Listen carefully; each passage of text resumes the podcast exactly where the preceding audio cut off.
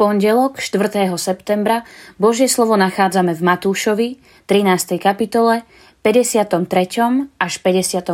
verši takto. Keď Ježiš dokončil tieto podobenstvá, odišiel odtiaľ. Prišiel do svojej domoviny a tam učil v synagóge, takže ľudia veľmi žasli a hovorili Odkiaľ má takúto múdrosť a mocné činy? Nie je to syn toho tesára? Nevolá sa jeho matka Mária a jeho bratia Jakub, Jozef, Šimon a Júda? A nežijú u nás aj všetky jeho sestry?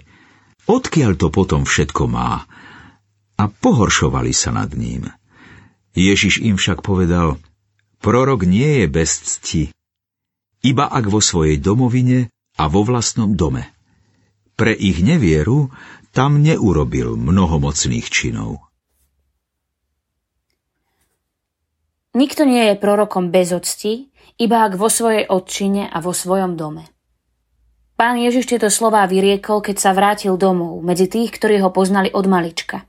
Vedeli, že je synom tesára, matkou mu bola Mária a poznali aj jeho bratov. O to viac sa čudovali jeho múdrosti, ba čo viac pohoršovali sa na ňom. Nemalo to byť práve naopak?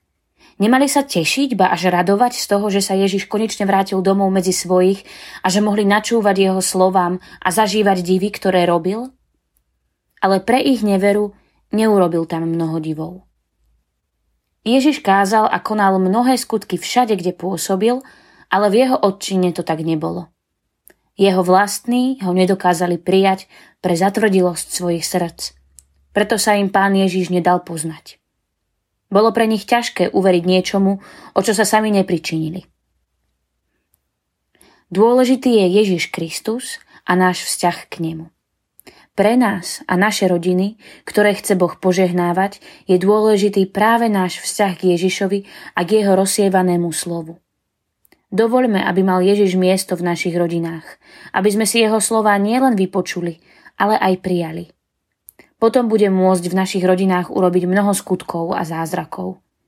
Jeho divy smerujú k posilneniu viery, lásky, nádeje, k životu a k posilňovaniu dobrých vzťahov medzi ľuďmi, ktoré sú pre nás v tejto dobe také dôležité a vzácne.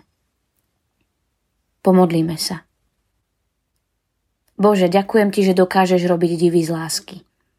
Odpust mi, že rozmýšľam priveľmi pozemsky a nečakám na ne.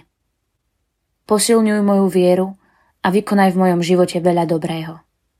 Amen. Dnešné zamyslenie pripravila Alena Gombašanová. Modlíme sa aj za cirkevný zbor Skalica.